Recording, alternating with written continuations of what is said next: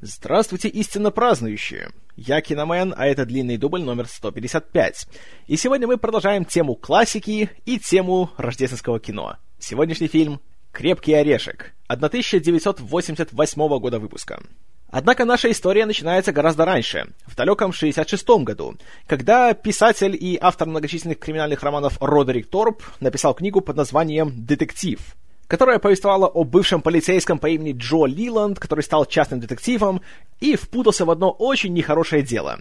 Книга была не то чтобы большим хитом и гигантским бестселлером, но продавалась она достаточно хорошо, чтобы студия 20 век Fox приобрела права на экранизацию и спустя два года выпустила фильм под названием «Детектив», в котором главную роль сыграл Фрэнк Синатра.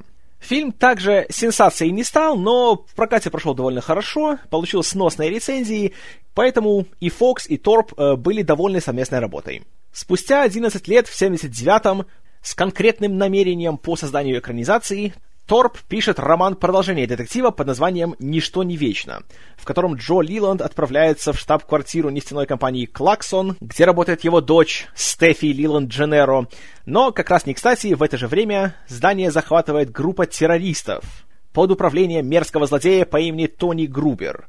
И тут Джо Лиланду приходится вспоминать свои былые навыки и убирать террористов одного за другим, пока снаружи здания по мере возможности ему пытается помочь сержант полиции Эл Пауэлл. Разумеется, благодаря уже устоявшимся отношениям между Торпом и студией, э, Fox мигом выкупили права на экранизацию, и несмотря на то, что Фрэнку Синатре уже было далеко за 60 и почти 70, по контракту еще со времен детектива у него был такой пункт, что если будет делаться сиквел, то ему должны предложить его в первую очередь. Э, правда, Синатра, к счастью, был еще человеком вменяемым, и сразу сказал, что нет, я слишком старый, бросаем это дело. Поэтому студия решила, что это не будет продолжение детектива, а будет что-то другое. Но, правда, никто особо не горел желанием делать это самое что-то другое, поэтому несколько лет над сценарием вообще никто даже не работал. Интерес к этой истории появился где-то в середине 80-х, когда за нее взялись два матерых продюсера Лоренс Гордон и Джоэл Сильвер, которые, среди прочего, в 85-м спродюсировали культовый боевик с товарищем Шварценеггером под названием «Командос». И уже Гордон и Сильвер нашли себе сценаристов в лице Стивена Десузы и Джеба Стюарта, которые работали с ними на 48 часах и на том же Командосе. И Десуза и Стюарт решили, что этот сценарий будет совершенно самобытной историей, и с небольшими изменениями они начали писать историю о том, как полицейский Джон Макклейн, родом из Нью-Йорка, приезжает в Лос-Анджелес к своей жене Холли Дженеро, которая работает на большую японскую корпорацию Накатоми, которую как раз в этот же момент, очень не кстати, захватывает группа злых террористов. И Маклейн, будучи супер крутым полицейским из Нью-Йорка, максимально зрелищно и жестоко расправляется с плохишами. И первые версии сценария были довольно прямолинейными, без какого-либо юмора. Это была еще одна история о том, как супер крутой, матерый полицейский супермен в одиночку голыми руками заваливает супер крутых, опасных террористов. И именно до такого сценария идеальным кандидатом на главную роль был Арнольд Шварценеггер, которому его и предложили. И, что интересно, до того, как стать крепким орешком, этот сценарий планировалось назвать «Командос 2». И главным героем снова был бы крутой десантник Джон Мейтрикс, который снова спасал бы свою уже повзрослевшую дочку. И у Командоса 2 даже был нанят режиссер по имени Джон Мактирнан, которого, конечно, помните как режиссера «Хищника». Однако будущему губернатору Калифорнии что-то все-таки не понравилось, и довольно быстро он покинул проект. С его уходом было решено и свернуть саму идею сиквела к его фильму, и снова сделать его чем-то новым и самобытным. Мактирнан, правда, остался режиссером, и он потребовал внести некоторые изменения в сценарий, потому что история о том, как суперкрутой полицейский убивает просто террористов, и история о террористах ему казалась чем-то очень грязным, неприятным и, следовательно, не тем, что ему самому хотелось бы делать. Поэтому он поработал со сценаристами, и они внесли два очень важных изменения. Первое — это то, что они сделали главного героя более приземленным и более близким к зрителю человеком. Он обычный работяга. Он, знаете, не суперсильный, он не человек-армия, а он просто обычный, нормальный такой, знаете, парень, который просто оказался не в том месте, не в то время. А второе изменение заключалось в том, что теперь злодеи превратились из террористов в грабителей. Потому что, по словам Мактирнана, терроризм — это все-таки очень грязное дело, и особого веселья, если у тебя есть террористы в сюжете, ты не получишь. А если есть грабители, которые просто хотят провернуть большое дело и украсть кучу денег, то это делает всю историю более легкой, а следовательно зритель от нее получает большее удовольствие. И также, чтобы передать общее настроение фильма, а он хотел, чтобы настроение было таким более радостным, более, знаете, таким задорным, он еще и решил включить в саундтрек фильма классическую композицию товарища Бетховена под названием «Ода к радости». А впоследствии композитор Майкл Кеймен еще и включил несколько вариаций на тему «Оды к радости» в свой оригинальный саундтрек фильму. А пока вносились новые штрихи в сценарий, все еще у фильма не было актерского состава. И тут начались активные поиски нового исполнителя роли Джона Макклейна. Арнольд Шварценеггер отказался, а за ним отказались такие люди, как Сильвестр Сталлоне, Берт Рейнольдс, Ричард Гир, Харрисон Форд и Мел Гибсон. Поняв, что звезд большого экрана в этот фильм не затянешь, потому что никто не испытывал большого энтузиазма насчет э, самого сюжета, продюсеры решили обратить свой взор на телевидение. В первую очередь осматривались такие кандидаты, как Дон Джонсон и Ричард Дин Андерсон, э, звезды экшен и приключенческих сериалов, таких как «Полиция Майами. Отдел нравов» и «МакГайвер». Правда, с ними процесс далеко не зашел. А вот с кем зашел, так это с Брюсом Уиллисом, который с 85 года снимался в сериале под названием «Детективное агентство Лунный свет». И в 87-м как раз у сериала закончился третий сезон, самый успешный, в котором он даже стал на девятое место по рейтингам среди всех телепрограмм. Поэтому Уиллис, во-первых, был хорошо известен публике, а во-вторых, у него еще была не самая плохая репутация как талантливого актера. И также в 87-м у него вышел в прокат фильм э, «Свидание вслепую» Блейка Эдвардса, который также прошел довольно толково и собрал не самые плохие отзывы. И Уиллис, в отличие от предшественников, был очень даже заинтересован в этом сценарии, и он как раз хотел, чтобы это немножко расширило его амплуа, потому что на тот момент э, Уиллис был известен только как актер из комедий. И все думали, что да, он, знаете, такой э, обаятельный весельчак, но, э, конечно, в роли спасителя вселенной никто его не представлял. Но Гордон и Сильвер решили все-таки рискнуть и подписали с ним контракт. Что также любопытно, за роль Макклейна ему заплатили очень внушительный, даже по сегодняшним меркам, гонорар в 5 миллионов долларов. И чтобы заплатить ему столько, пришлось даже получать одобрение лично у Руперта Мердока, президента корпорации News Corporation, которая владеет студией 20 век Fox. Кстати, Уиллис же порекомендовал актрису на роль своей экранной жены. Он видел актрису Бонни Беделию в нескольких телевизионных проектах и, среди прочего, встречался с ней пару раз, когда работал на телевидении, и очень горел желанием с ней поработать. Продюсеры тоже пошли ему навстречу, и таким образом появилась Холли Маклейн, она же Холли Дженеро. А вот на роль главного злодея, которого здесь переименовали с Тони Грубера на Ханса Грубера, э, Джон Мактирнан и Джоэл Сильвер нашли в очень даже традиционном месте, в театре. В один прекрасный вечер они пошли посмотреть постановку «Опасные связи», которая представляла гастролирующая труппа из Англии, и там главного героя, бабника и проходимца Себастьяна Вальмона, играл актер Алан Рикман. И он так сильно впечатлил и Мактирнана, и Сильвера, что они поняли, вот это их Ханс Грубер. И таким образом они дали ему его первую роль в полнометражном кино. В плане съемочной группы тут тоже лишь бы кого не брали. В качестве оператора-постановщика Мактирна нанял голландца Яна де Бонта, который в середине 80-х перебрался в Голливуд со своим товарищем Полом Верхувеном. А художником-постановщиком стал Джексон Деговия, который парой лет ранее поработал над культовым «Красным рассветом». И, кстати, именно Джексону Деговии принадлежит идея о том, где снимать основную часть фильма потому что долгое время продюсеры не могли определиться, где же им найти здоровенный небоскреб, в котором будут происходить события фильма. И были такие мысли, чтобы отправиться в Техас и там найти какую-нибудь штаб-квартиру какой-нибудь нефтяной компании. А Деговия предложил, что, товарищи, зачем тратить деньги, когда у нас в Лос-Анджелесе есть э, свое здание. А этим зданием была новая корпоративная штаб-квартира студии 20 век Fox, которую только-только достраивали в это время, и в ней еще была куча этажей, которые все еще были пустыми. И там спокойно можно было расположить нужные декорации.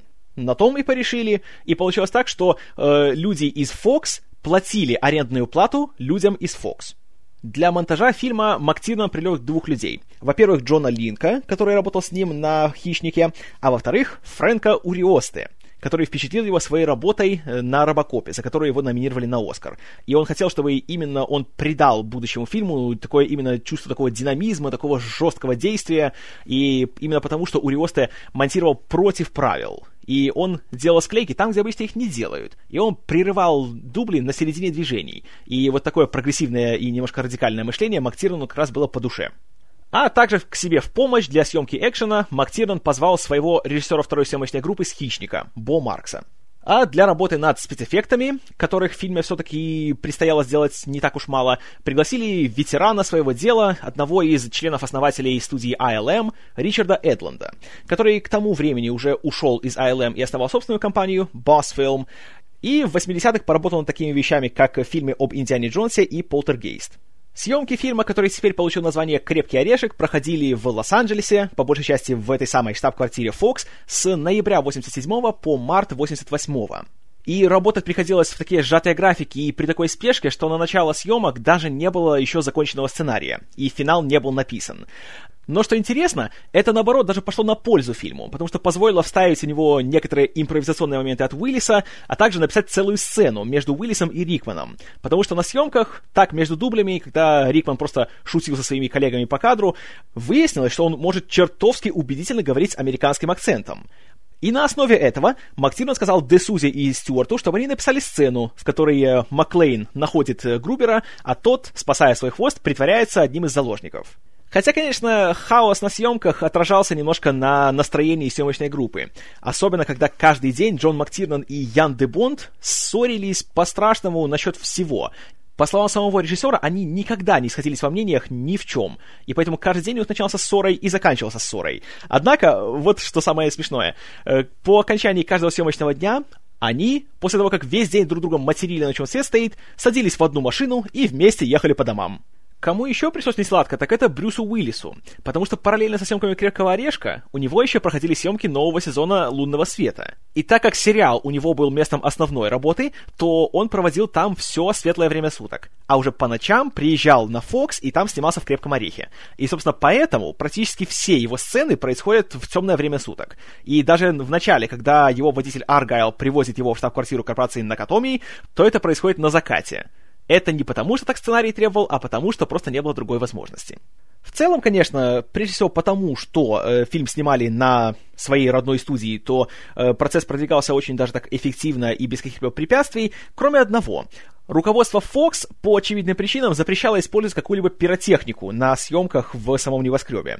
Поэтому для того, чтобы э, изобразить здоровенный взрыв в середине фильма, который выносит немалую часть нижних этажей небоскреба, а, тут пришлось немножко подключить фантазию. И здесь люди Ричарда Эдланда сделали процесс несколько стадий.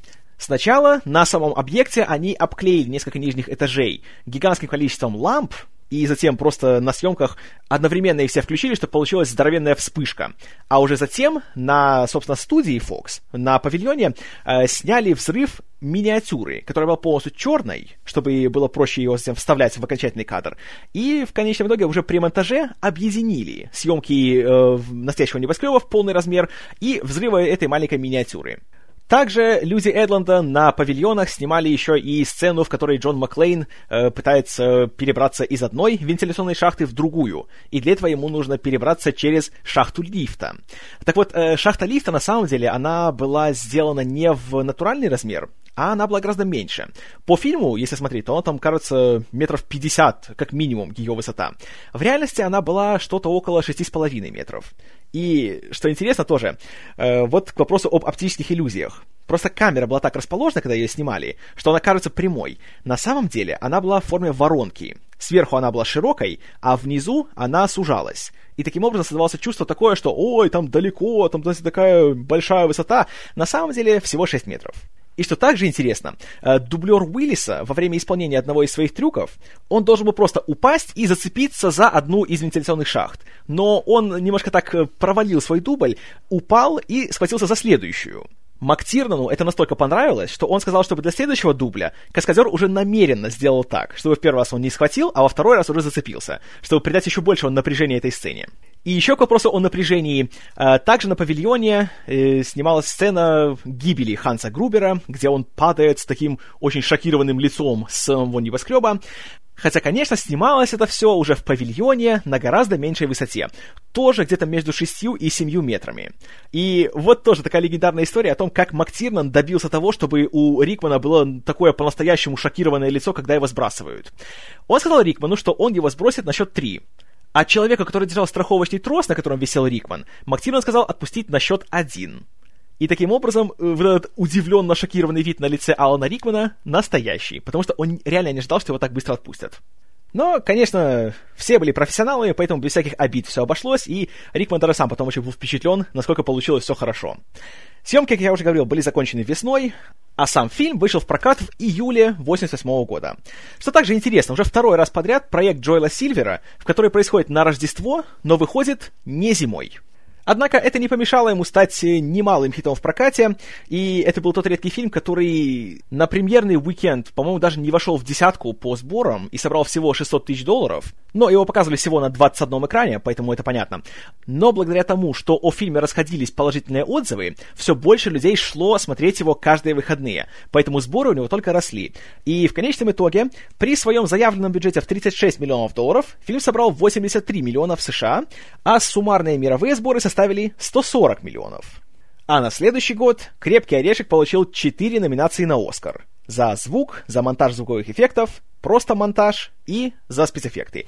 Правда, во всех случаях он проиграл. За звук он проиграл фильму Клинта Иствуда «Птица», биографии Чарли Паркера, а за остальные три — фильму Роберта Земекиса «Кто подставил кролика Роджера». Но, тем не менее, «Крепкий орешек» все равно был гигантским успехом, он заслужил любовь народа, его быстро признали одним из лучших боевиков, одним из лучших фильмов о Рождестве, а также он дал гигантский толчок карьерам Брюса Уиллиса и Алана Рикмана. И, честно говоря, с такой репутацией очень трудно поспорить, если вообще возможно. «Крепкий орешек», как по мне, да и не только по мне, я думаю, это один из эталонов того, как нужно сделать хороший, качественный, профессиональный, захватывающий боевик, который будет смотреть люди всех возрастов, и все при этом останутся обязательно довольными. Причин этому, по-моему, очень много, но самое важное это, во-первых, здесь отличный сценарий, который хоть и писался по ходу съемок, но этого не чувствуешь, потому что люди, которые его делали, они понимали, зачем они это делают. Они хотели рассказать хорошую историю с хорошими персонажами, на которых зрителю будет не наплевать. И это видно в каждом кадре, и это чувствуется. И всем этим руководил режиссер, который тоже хотел сделать хорошую историю с хорошими героями, и которая принесла бы зрителю радость, именно на которую он делал такой акцент. И у него это удалось. И третий ключевой элемент — это, конечно же, актеры которые здесь все до одного молодцы. Как те, кто в главных героях, так и те, кто в эпизодах. Все запоминаются, все выделяются и все радуют. В первую очередь, конечно же, Брюс Уиллис. И сейчас смотришь, и трудно представить, что на момент выхода фильма все сомневались в том, что он правильный человек для этой роли, и даже руководство Fox было не уверено. И на первых афишах фильма даже не было лица Уиллиса, был только небоскреб. Потому что руководство Fox подумало, что нет, это не тот актер, который привлечет зрителя. Давайте лучше покажем небоскреб. Вот на него зритель сразу пойдет, подумает, о, небоскреб, какой классный фильм. А, конечно, теперь, когда выходит пятый фильм, афиша фильма — это просто крупный план лица Брюса Уиллиса. Не может, конечно, не веселить такая ситуация. Но это я отвлекся. Джон Маклейн и Брюс Уиллис это опять же еще одно такое сочетание, когда актер настолько вжился в свою роль, и он настолько классно смотрится, что никого другого не представляешь на его месте. Это то же самое, как Арнольд Шварценеггер в «Терминаторе», Мел Гибсон и Дэнни Главер в «Смертельном оружии» или Харрисон Форд в «Индиане Джонсе». И смотрится он одинаково прекрасно, как и в больших боевых сценах, так и в более спокойных и уже более комедийных. Начиная с самого начала, где мы видим, как Джон прибывает в Лос-Анджелес из Нью-Йорка, и с ним заводит разговор его э, соседний пассажир. И мне чертовски понравилось, как эта сцена играет против стереотипа, потому что обычно нью-йоркцы в фильмах показывают такими, знаете, самоуверенными, такими немножко нагловатыми, хамоватыми, и обычно они очень не любят, когда к ним обращаются всякие незнакомцы. Джон же слушает его спокойно, даже с ним разговаривает, улыбается, все так классно, но в конце все равно он еще одерживает победу в этом разговоре, потому что сначала этот э, пассажир говорит ему, что если он хочет быстро и эффективно отойти от усталости после полета, то ему надо разуться и, как он говорит, сжать пальцы ног в кулаки. И говорит, поверьте, я делаю это уже 9 лет. А потом Джон встает, и мы видим, что у него пистолет.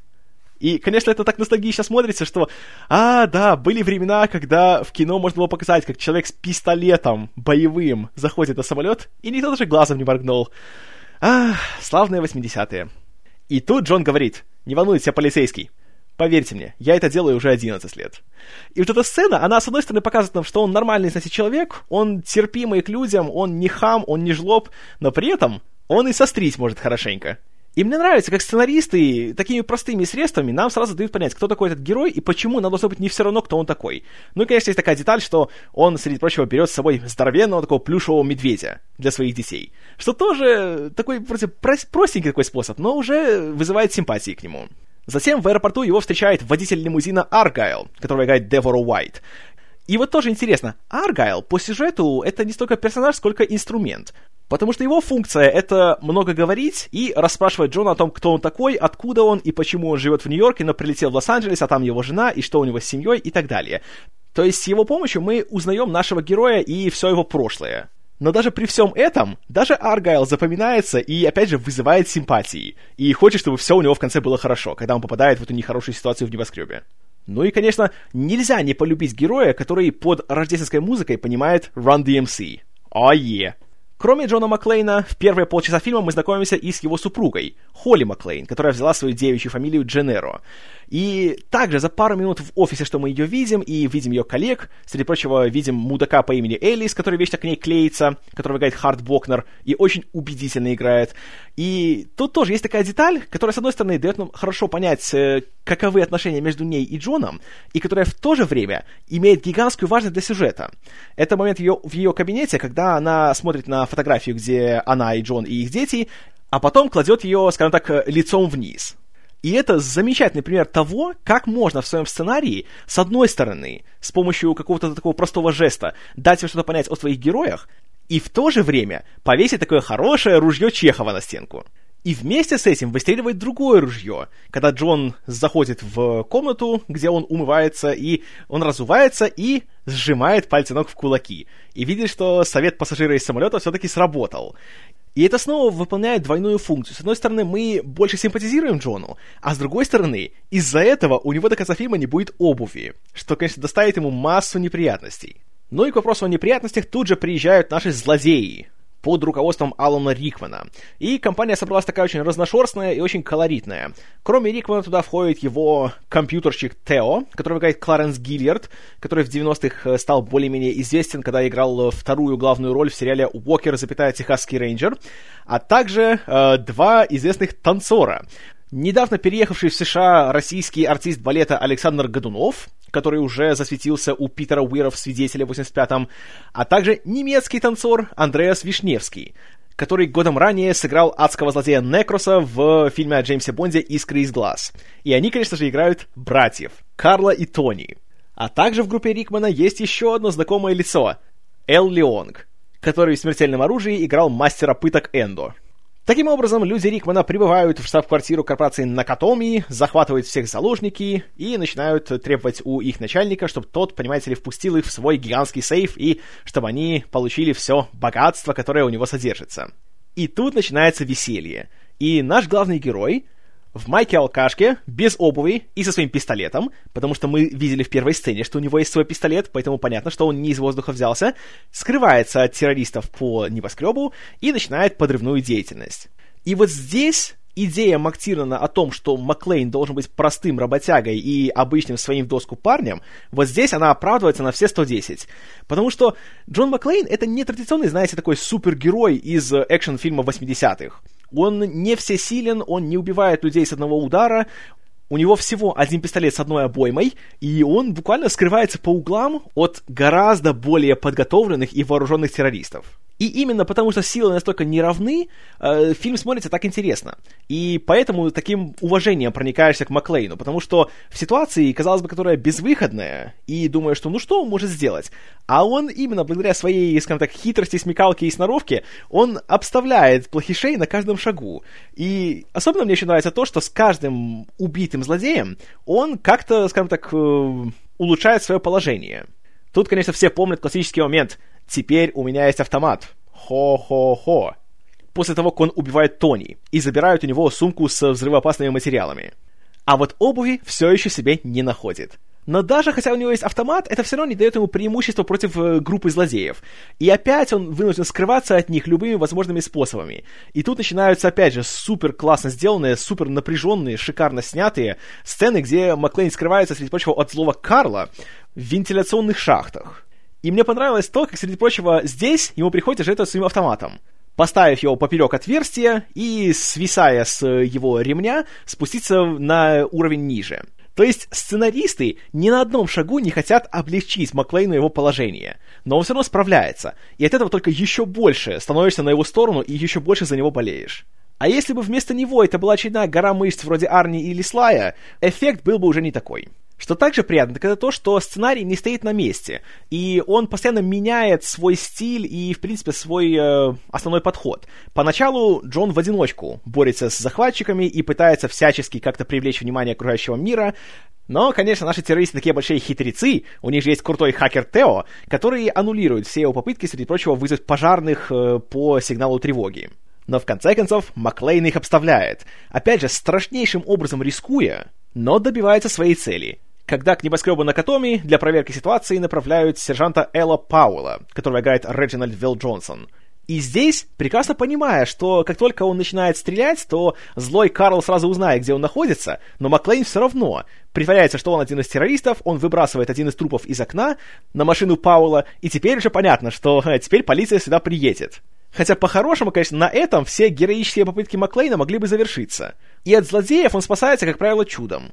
Но что также радует, так это то, что он сам прекрасно понимает весь идиотизм своих поступков. Поэтому постоянно сам себе говорит всякие злостные остроты, и порой даже сам себе говорит, что это плохая идея. Ну а уже после прибытия Пауэлла начинается уже более масштабная часть фильма, когда прилетает и полиция, и ФБР, и приезжает замначальника полиции Робинсон, который играет профессиональный чмырь Пол Глисон, который, среди прочего, запомнился ролью директора в клубе «Завтрак» Джона Хьюза.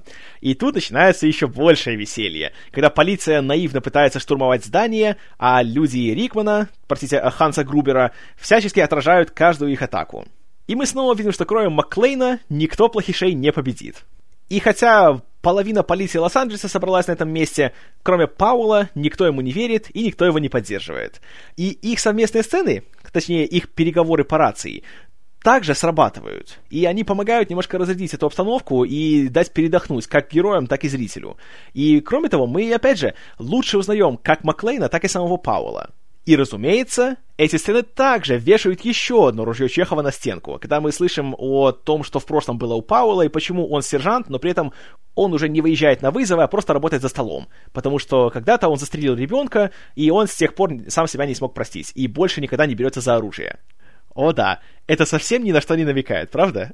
Но в том-то прелесть крепкого орешка, что здесь такие сцены, которые являются как бы затравкой на то, что будет потом, никогда не выдают намерения сценаристов. И в них всегда самое главное — это персонажи и то, через что они проходят, и то, чем они делятся, а не то, э, как э, сценаристы размещают эти сцены для того, чтобы в конце каждый поворот сюжета имел смысл, и они говорили «А, а мы же предупреждали, а, видели?»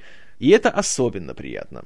Еще один такой пример э, про ружье Чехова и то, когда оно выстреливает, это то, что где-то с середины фильма, когда начинаются весь этот скандалы, подключается полиция и потом еще и ЦРУ, э, мы следим за журналистом Ричардом Торнбергом, который э, в поисках сенсаций отправляется даже домой к Маклейну и там, будучи совсем бессовестным человеком, даже берет интервью у его маленьких детей. И поначалу смотришь его сцену и думаешь, зачем нам это показывают? Что, ради этих глупых шуток насчет того, что телеведущие новостей вообще ничего не знают, и они все такие тупые и пустоголовые?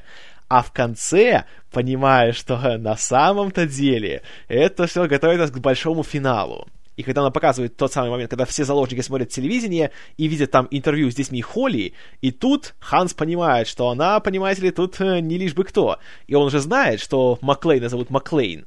И таким образом, из-за идиота Торнберга у него появляется большой козырь в рукаве. Ну и, конечно, важно то, что Торнберга играет э, Уильям Атертон, который, среди прочего, сыграл аналогичную роль страшного чмыря в «Охотниках за привидениями». И, конечно, есть еще два актера, чье появление здесь — это отдельная радость. Я, конечно, говорю о двух агентах ФБР, которых зовут агент Джонсон и особый агент Джонсон. И играют их э, Грант Буш, которого вы могли видеть в «Смертельном оружии» и в «Лицензии на убийство», и Роберт Дави, которого, конечно же, помните как суперколоритного злодея из, опять же, фильма о Джеймсе Бонде «Лицензия на убийство». И они, они, конечно, ходячие карикатуры и в каждой своей сцене, конечно, они выглядят полными идиотами, но как же они играют этих идиотов? С каким таким, знаете, чувством, с каким толком? Смотришь и нарадоваться не можешь.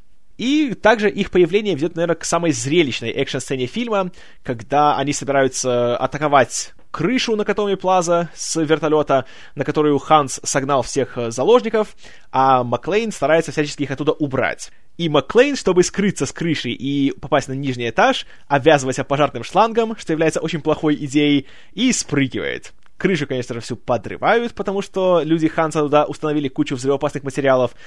а самому Джону еще надо пробраться внутрь здания через окно. И тоже, казалось бы, такая простая сцена, и, по идее, в любом другом боевике она бы прошла за пару секунд. Он бы с одного удара разбил окно, ему бы ничего от этого не стало, и он бы залетел себе в здание. Здесь же не все так просто. К этому времени у Маклейна уже, знаете ли, его хорошенько уже потрепали, ноги у него все еще не обутые, и даже такие классные детали, как то, что когда он ударяется ногами об окно, на нем остаются кровавые разводы. Это все не может не радовать и не может не впечатлять. Как и то, что когда он наконец-то пробивает окно и залетает внутрь, думает, что «А, все хорошо!» Хе, не тут-то было. Катушка шланга падает вниз и тянет его за собой.